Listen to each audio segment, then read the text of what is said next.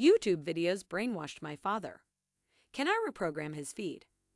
Published in the New York Times on April 20, 2021, updated on April 21st. Kwame Anthony Appiah answers questions on two cases of brainwashing.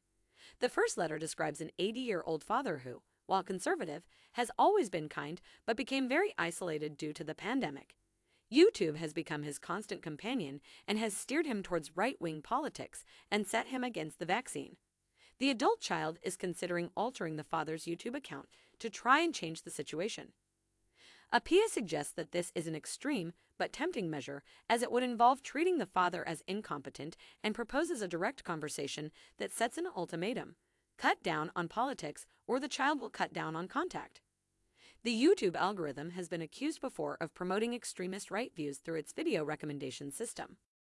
The second letter describes the engagement a friend has with a cult that promotes conspiracy theories that have led to strange behaviors from her kids in particular, an almost malnourished look from the child.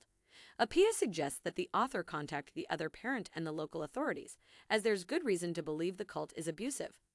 Cults have a fringe role in society, as they are not granted the same respect as mainstream religions, but also generally left to the individual adult if they choose to engage in such practices, even if they are concerning, and their parenting choices if guided by the ideology or belief involved in the cult.